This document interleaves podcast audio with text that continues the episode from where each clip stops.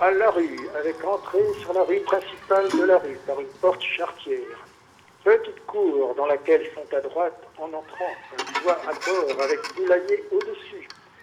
Au fond de la dite cour est le principal corps de logis, composé d'une pièce à feu par bas, chambre au premier étage grenier au-dessus, cave sous les lieux, grange à côté,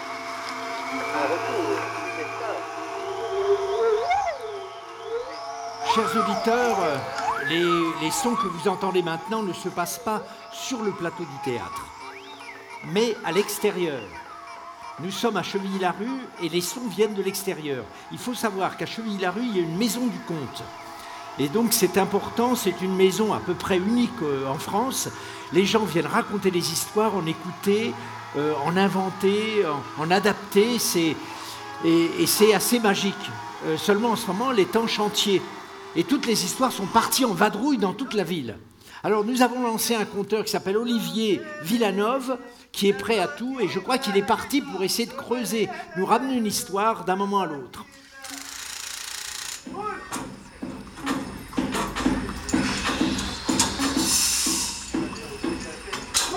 Il y a une, euh, grille juste au-dessus de nous et euh, on est par, euh, pas par l'entrée habituelle, mais par l'entrée de la voiture.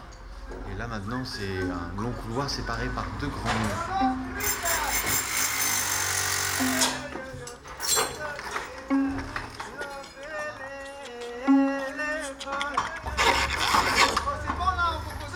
Il y a un monsieur qui passe avec un balai brosse. Il a des grosses bottes. Ils ont tous des grosses chaussures de sécurité. Il est encore en train de fouiller là. Un qui ressemble à ça. C'est une euh, poignée pour accrocher quelque chose. Mais ce quelque chose à accrocher, ça peut être. Il a enlevé la chaîne. Il y a un gros truc jaune métallique derrière moi. Un qui ressemble à ça. Je sais pas du tout à quoi ça sert. C'est un gros truc jaune métallique derrière moi. Ça y est, il a enlevé la chaîne et maintenant la grue remonte à vide.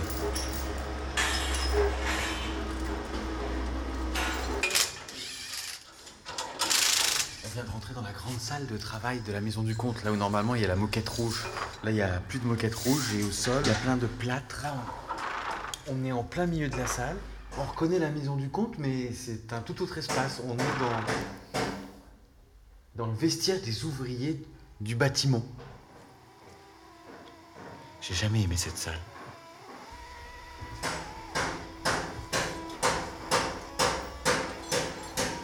Je trouve qu'elle ressemble à rien. Alors on retraverse le grand espace de la moquette rouge sans moquette rouge. On traverse le réfectoire des gars. Là, il y a la pendule qui est toujours posée. Les grands rideaux sont là. On est dehors. On a des barres métalliques rouges, des barres métalliques vertes, des bancs euh, tout neufs, jaunes et métalliques. Au loin, il y a du placo, il y a une brouette, il y a des échelles de chantier. Ah, il y a des escaliers, la végétation est de plus en plus dense. On a vraiment l'impression d'être dans un espace en friche abandonné. Et il y a le personnage en bois, le Pinocchio, qui est posé là, qui nous regarde avec un air un peu ahuri. Les garçons, vous faites quoi là? Puis ce matin, je vous le dis, les gars, on peut pas rentrer sur le chantier sans les casques, sans les chaussures sécu. Je sais bien que tu l'aimes cette maison du comte. Viens, Véro, on a trouvé un trou. C'est vrai Ouais. Ah, je vais bien vous montrer alors. Voilà, je crois qu'il a, il a trouvé quelque chose. Oui, je pense qu'il va pas tarder à arriver parce que là, il, il parlait avec euh, aussi euh, Véro de la Maison du Comte et puis euh, avec Christophe Modica qui a fait les sons. Donc euh, normalement, il devra apparaître euh, d'un moment à l'autre. Olivier Moi, je suis en sandales. Je sais pas s'il va arriver par les coulisses. Le capitaux qui est de l'autre côté, il nous attend à grouille.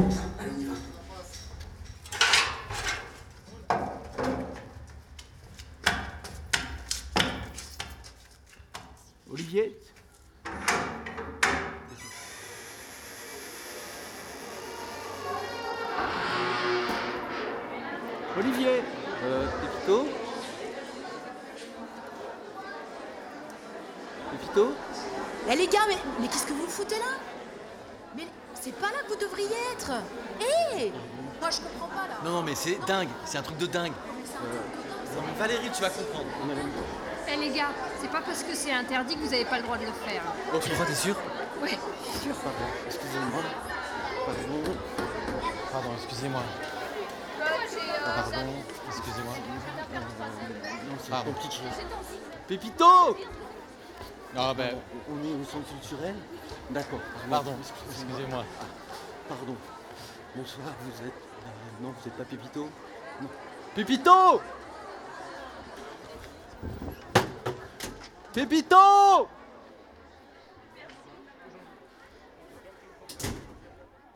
Euh, Je crois qu'on a perdu Pépito. Euh, les, auditeurs euh, sur Phone Radio, si jamais vous voyez un gars avec un t-shirt jaune errer dans les rues de Chevilly, vous pouvez nous le ramener Je crois que j'en charge la soirée maintenant. Euh, fait bien chaud chez vous, parce qu'à la maison du compte, là, on se les pèle. hein. On a un petit chauffage d'appoint, les ouvriers m'ont prévenu. hein. Si tu veux commencer les travaux, eh ben, il faut toujours commencer par le haut, et si tu commences par le haut, il faut faire son trou. Bah, Chevilly, c'est un sacré trou. Hein. Non, ça va, je veux dire, c'est une multitude de trous, c'est une constellation de trous, il y en a de partout. Alors, euh, moi, j'ai creusé, j'ai creusé, et puis au bout, j'ai trouvé une porte. Il y avait une sonnette, et puis à côté de la sonnette, c'était marqué Le compteur ici passé est parti euh, pour cause de paternité vers le Grand Nord. J'ai rien compris. J'ai poussé la porte à la recherche des histoires, puisque Pipito m'a demandé de trouver toutes les histoires volatilisées et qu'il fallait les rassembler à cause du bruit du marteau-piqueur. Alors, je pousse la porte, et là, dans le fond, je, trouve une sorte de, grosse machine, comme, euh, à la CNCF. T'as plus qu'à appuyer sur un bouton, puis, puis là, c'est pas la voix de Simone. C'est Simone qui t'annonce les trains qui arrivent en gare, non, c'est- c'était la voix de Floriane, à Faune Radio sensuellement qui me dit euh, que toutes les histoires sont rassemblées dans cette grande machine, qu'il me suffit d'appuyer sur le bouton et il y aura l'histoire qui tombe toujours à pic. J'appuie sur le bouton. Qu'est-ce que tu pourrais dire? Téléchargement en cours? Un truc euh, qui me fera. euh, qui m'inspirera, quoi. Ouais, téléchargement en cours, vas-y. Inspire-moi. J'appuie sur le bouton de la grosse machine pour avoir l'histoire qui tombe à pic et.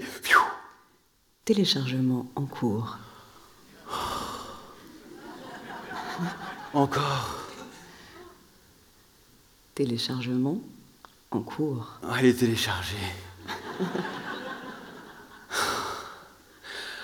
Tiens, c'est une histoire bretonne. Ces deux gars, ben, ils se connaissent pas. Il y en a un, il arrive le matin de bonne heure par le TGV Paris-Rennes. Il y en a un autre, c'est un mendiant installé sur le parvis de l'Opéra de Rennes. Beau temps, mauvais temps, le voyageur, il a la main tendue en avant, la paume ouverte dans le vent. Beau temps, mauvais temps, le voyageur, il marche du terminus du train à un de ses buildings, mais toujours en passant devant l'Opéra de Rennes. Le voyageur, il a toujours deux petites pièces dans le fond de sa poche, deux petites pièces rondes là, qui s'amusent à réchauffer entre ses doigts, à remonter dans la paume de sa main, et quand il arrive, là, juste devant l'Opéra de Rennes, il les transmute, les deux pièces, dans la paume du mendiant, mais le plus alchimiquement du monde. C'est beau ça, le plus alchimiquement du monde. Bon, le voyageur, il est reparti. Comme ça, trois fois par semaine, le lundi, le mercredi, le vendredi, le matin, le soir, et comme ça, et ben pendant sept ans. Bon, jusque-là, pas d'histoire, hein. Juste de gars qui font rouler des pièces et puis qui se croisent des yeux. Parce que c'est drôle, hein, comment on s'habitue aux autres, comment on s'habitue aux étrangers, comment on les remarque et puis comment on détecte le moindre de leurs petits soucis. Je sais pas comment le dire. Des fois, ceux qu'on aime ou qu'on croit aimer, ben, leurs problèmes, ça nous passe sous le cœur, sous le nez, on ne les remarque pas. Peut-être que ce pas les vraies personnes qu'on aime. Bon, sept ans d'habitude. Jusqu'au matin du lundi 22 décembre. Le voyageur descend de son train à Rennes. Il venait de neiger. Des gros flocons. Tout le monde était excité sur le quai de la gare. Ça sentait Noël.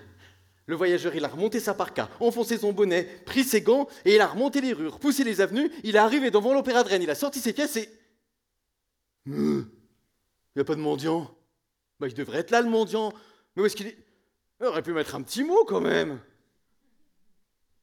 Bon, il est reparti, c'est un homme d'affaires, il avait affaire. Il arrivait à son building et toute la journée, achetez, vendez, vendez, achetez, vendez, vendez, achetez, vendez, achetez, vendez, vendez, achetez, achetez, vendez, vendez, achetez, achetez, vendez, vendez, vendez, achetez, achetez, vendez, vendez, vendez, achetez, achetez, achetez. Hey, tu veux faire une pause Tu veux un café? Non, j'ai arrêté de fumer, je préfère le thé. Mon cœur me l'a pas conseillé, alors le docteur il m'a dit, on va y arrêter. Bon, d'accord, ok, c'est parti, achetez, vendez, vendez, achetez, comme ça toute la journée. Et le soir, le voyageur, il repart prendre son train, il repasse devant l'opéra et là, il n'y avait toujours pas de mendiant. Non mais c'est un comble. Non mais attends, sept ans d'habitude et il disparaît comme ça du jour au lendemain. Il y a un bus qui est passé avec euh, des vols à pas cher en publicité. Vous connaissez les associations d'idées? Il s'est dit avec les deux pièces, il jouait au loto à chaque fois. Qu'il a gagné le gros lot et que là il est à Cuba en train de se la couler douce en buvant du rhum. Ou bien il y a une femme qui passait devant tous les midis qu'il l'a remarqué, qu'il lui a déclaré son amour et zou, ils sont partis. Bon, il s'est raconté plein d'histoires jusqu'à être obligé de prendre le dernier train.